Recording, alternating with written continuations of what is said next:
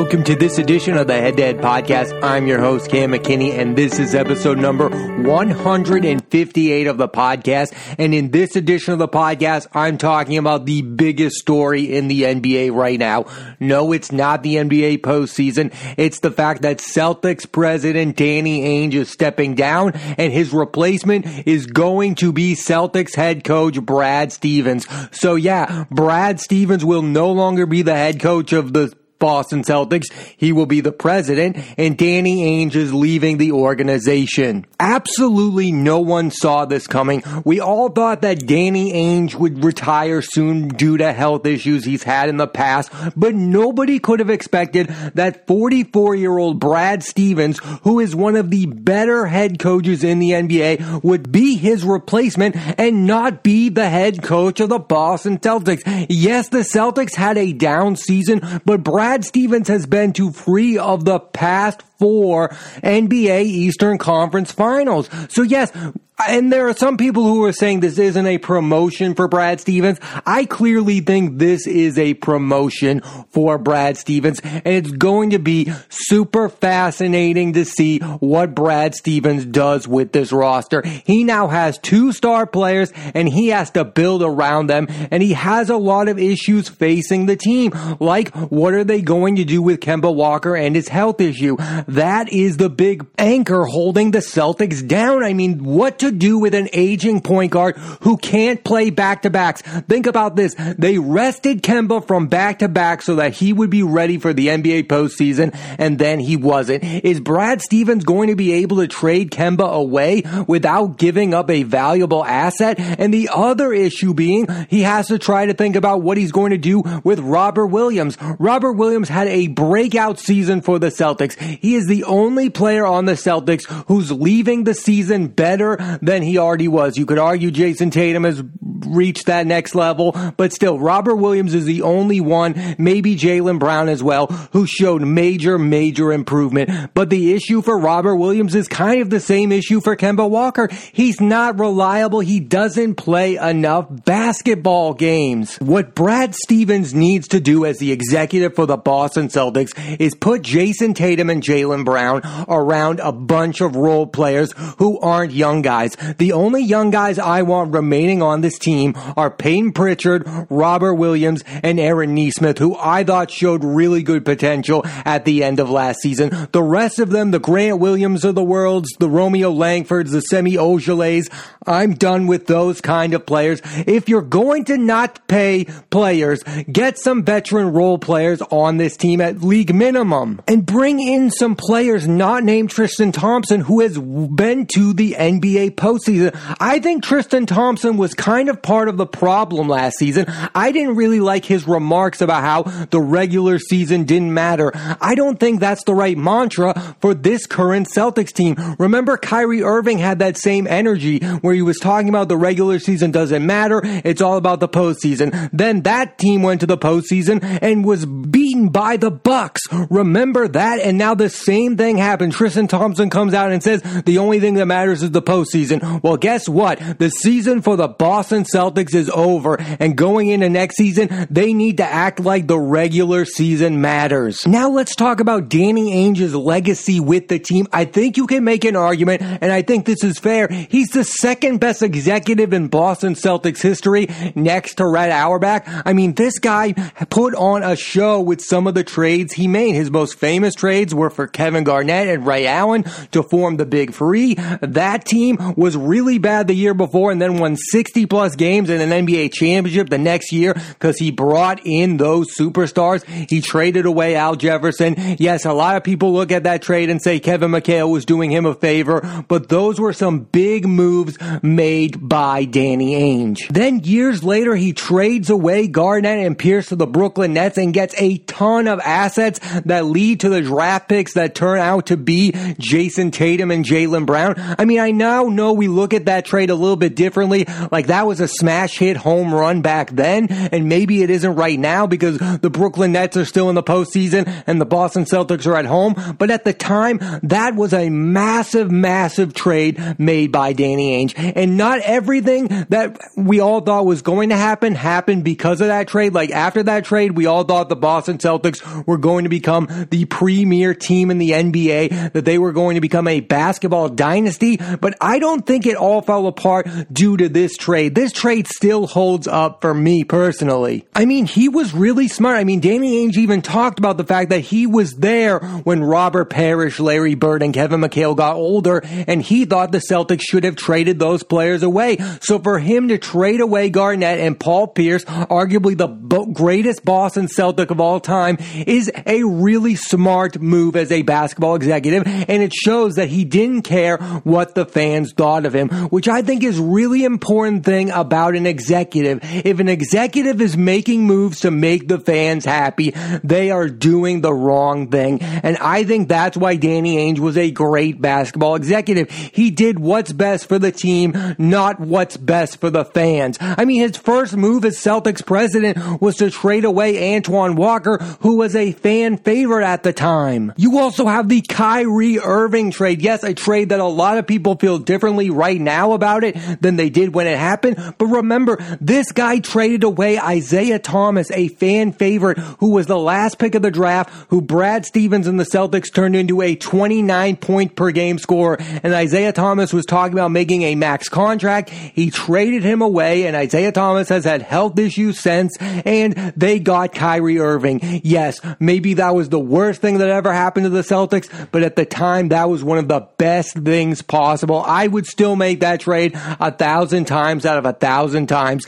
Yes, Kyrie Irving has become a nuisance to the Celtics, but still, I'm a fan of Kyrie Irving and I would have done that trade over and over and over again. You cannot blame Danny Ainge for making that deal, especially when some people criticize him for not trading for Kawhi Leonard, for not trading for Paul George, for not trading for Jimmy Butler. That was the one time he went all in and brought that guy. And again, it's not the only time he brought in Garnett. He brought in Ray Allen. He has made moves for superstar players. He is a win now kind of guy. He could have a really good team, but if Danny Ainge didn't think the Celtics were competing for a championship, he was going to make the big move over and over and over again. I also forgot to mention the trade that led to Isaiah Thomas coming to the Celtics. I mean, the Celtics took a six man and turned him into an MVP candidate. That's one of the bigger trades in Celtics history. So for all these people that say Danny Ainge didn't always make the great trades, I think more often than not when he made trades, they turned out to be good ones. Now, not all of his trades turned out to be great. There's one specifically that I think aged really bad, and it's not all Danny Ainge's fault. They traded away Kendrick Perkins to the Oklahoma City Thunder, and they brought back Jeff Green. Now, Jeff Green had some health issues, but Jeff Green did not live up to being a star player like his potential ceiling could have been. Now, he was a nice player for the Celtics, but Kendrick Perkins was coming off a year where the Celtics lost game seven of the NBA Finals basically because they didn't have Kendrick Perkins. And I think the Celtics have had a rebounding issue ever since they let Kendrick Perkins go. I think Kendrick Perkins should have remained a Celtic for the foreseeable future. I don't think that trade aged very well. I think that's one of the worst trades that Danny Ainge made during his time with the Boston Celtics. I think one of the biggest criticisms of Danny Ainge is that he only won one championship in 18 seasons with the team. Well, guess what? He went to the conference finals four times. He went to the NBA finals one more time against the Lakers. I mean, the Celtics were,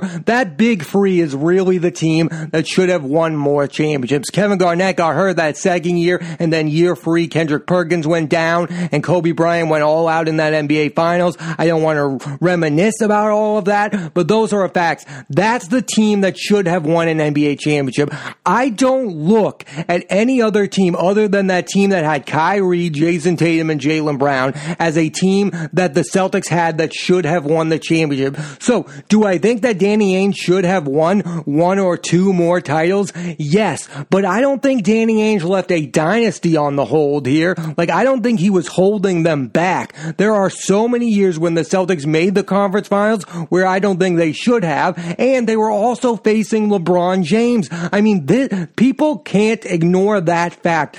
This is like saying that Charles Barkley should have won a championship in the 90s. Michael Jordan was there. You can't ignore the fact that Michael Jordan is one of the greatest players in NBA history. The same way you can't ignore the fact that we are living in the LeBron era. LeBron has stolen a lot of championships from a lot of teams, including the Boston Celtics and including Danny Ainge. Given his circumstances, I think Danny Ainge did a fantastic job with the Boston Celtics. Again, that big three with KG, Paul Pierce, and Ray Allen, they should have won one. That Kyrie team, they probably should have won if they lived up to their potential, and they probably would have if Gordon Hayward did not get injured. Those are all factors. But the biggest reason why they didn't win more is because they were playing in an era where LeBron dominated, Kevin Durant, Steph Curry, and Klay Thompson dominated. I mean, which of those teams should the Celtics have beaten? You get what I'm saying? Like there was never a year other than the Kyrie year, other than some of those years with the big three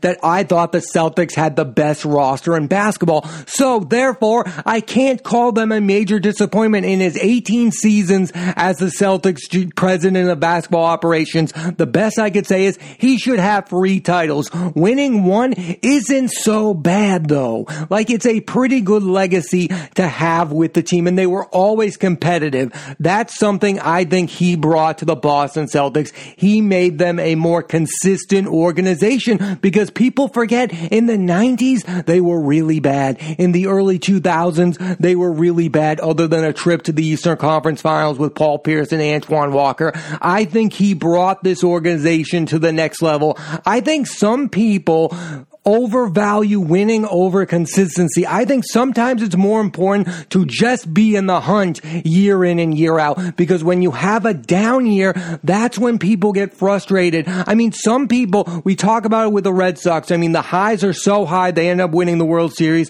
and the lows of finishing last place are unwatchable. With Danny Ainge and the Boston Celtics, they were never unwatchable other than maybe those first two seasons with Brad Stevens. That first year with Brad was really bad And of course, the first season with Doc Rivers. But then they quickly turned it around. I get it. Some people will listen to this and say consistency doesn't matter in the NBA. You can go from being the Knicks to losing it all to all of a sudden bring the Brooklyn Nets who were bad forever. And then you get Kyrie, then you get Harden, then you get Durant, and then you become winners. Well, guess what? If you go years and years and years of being inconsistent, people don't watch that. I mean, people ignore the Knicks for the longest times. All the Knicks had had to do was get to like a little above 500 and then people got excited about them.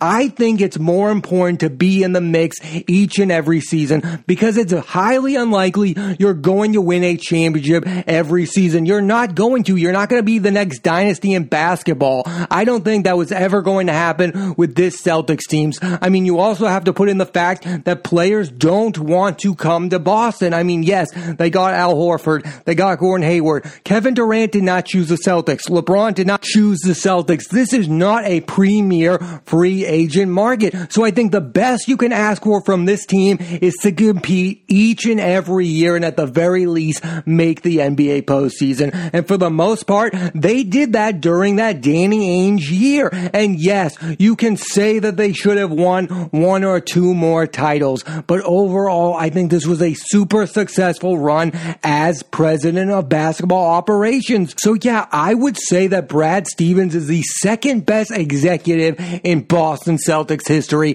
next to Red Auerbach. Now I want to get back to Brad Stevens for a second because I do find this part of it interesting. Brad Stevens was the head coach of the Boston Celtics for eight seasons and a lot of people will say his biggest weakness is that Brad didn't seem to want to deal with superstar players. I think the fair way of putting it, him and Kyrie Irving did not vibe together together. That situation did not work out. And even his pal Gordon Hayward ended up leaving and Al Horford ended up leaving. Now those two guys aren't superstars, but they are star players and they didn't seemingly want to be coached by Brad Stevens for the long term. So I think one could question how much Brad Stevens wants to put a superstar player on the Boston Celtics. Does Brad Stevens want his first move to be trading Jaylen Brown away and bringing in Bradley Beal? Bradley Beal is a superstar player. He is going to want the star treatment. He was second in the leading scorer in the NBA. He is a star. Does Brad Stevens want to deal with the Bradley Beal type? Does he want to deal with the James Hardens? Or after the Kyrie Irving situation, is he trying to avoid those type of superstar players? I mean, does he want the homegrown talent like Tatum or Brown? Or is Brad Stevens willing to go outside of the organization and bring in a superstar player like a Karl-Anthony Towns or a Bradley Beal? Or does he not want to deal with that type of nonsense? What I think is going to happen is I think they're going to keep Tatum and Brown together and everyone other than them are on the block. I think they're going to keep Robert Williams. I think they're going to keep Payton Pritchard and I think they're going to keep Aaron Nesmith. I think the biggest question for Brad Stevens is what is Marcus Smart's role on this team if he's going to be on this team? Marcus Smart can no longer be in the starting five. It is killing them. He is taking shots away from your two best players. Make Marcus Smart your sixth man because we can all admit we want Marcus Smart's energy on the team. We just don't want his ridiculous free point shots on the team, taking them over guys like Tatum and Brown. So the easy way to fix that is have Marcus Smart come off the bench and take whatever wild and wacky shots he wants to, as long as he's not taking it away from way better players. This might actually fix the Boston Celtics bench because it was really bad last year. I don't know if they're bringing back Jabari Parker, probably not, but they need some scoring on the bench and Marcus Smart wants to score a little. So have Marcus Smart come off the bench, get his 13 points per game or whatever, and he can still play some solid defense on the bench. He cannot be in your starting five anymore. And I wouldn't be surprised if Brad Stevens does trade Marcus Smart because he must know that Marcus Smart is taking shots away from his two best players. And that's totally unacceptable at this point. You cannot keep repeating history. If you keep bringing back this core, Marcus Smart is going to continue to do Marcus Smart type of things if he continues to be in the starting lineup. And then you get into who is Brad Stevens going to pick to replace himself as the head coach of the Celtics. And I have a few names who I think would work. Yes, you have Mike Brown. That would be an interesting guy. I mean, this is a guy who's coached LeBron. The Jason Kidd thing, I want nothing to do with. I mean, Jason Kidd could not win with Giannis Antetokounmpo. If he couldn't get the best out of him and Mike Budenholzer had to come in, why would I want Jason Kidd? The other guy I think is interesting. Nobody talks about this guy, Dave Joerger. Dave Joerger did a fantastic job with the Memphis Grizzlies. He did a great job with the Sacramento Kings, teams that, that you did not expect to be very good. He got the best out of. I would want Dave Joerger to be considered for head coach of the Boston Celtics. And then you have Chauncey Billups, Sam Cassell. Evan Turner is not going to happen. I wouldn't be shocked if Chauncey Billups happened.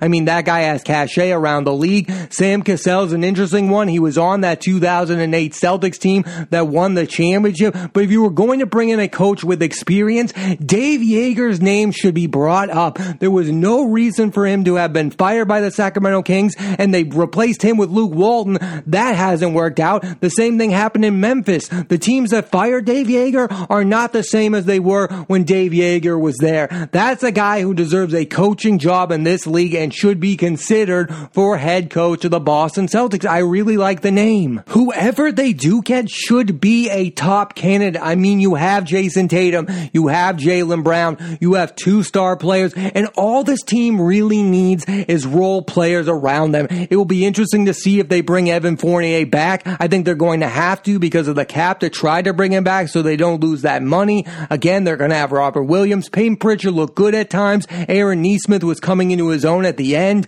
Just get veteran role players around those type of guys. Bring in guys like Andre Iguodala if they leave the Heat. Bring in guys with experience. Bring guys in with cachet and bring guys who are consistent because that was the biggest issue with last year's Celtics team. They were so inconsistent. It was maddening. People wanted drastic change for this team and drastic change happened. Now what I think needs to happen, Danny Ainge is gone. Now what needs to happen is drastic change to the roster. Just changing the president and the head coach is not enough. This roster needs to change because it was very broken at the end of this season. Season. You can't rely on Kemba Walker, so you need to get insurance at the backup point guard spot. I don't think Payne Pritchard will be enough. Get a veteran point guard who can score 10 to 12, make Marcus Smart your bench player, and bring in a ton of veterans to fill this bench because Grant Williams,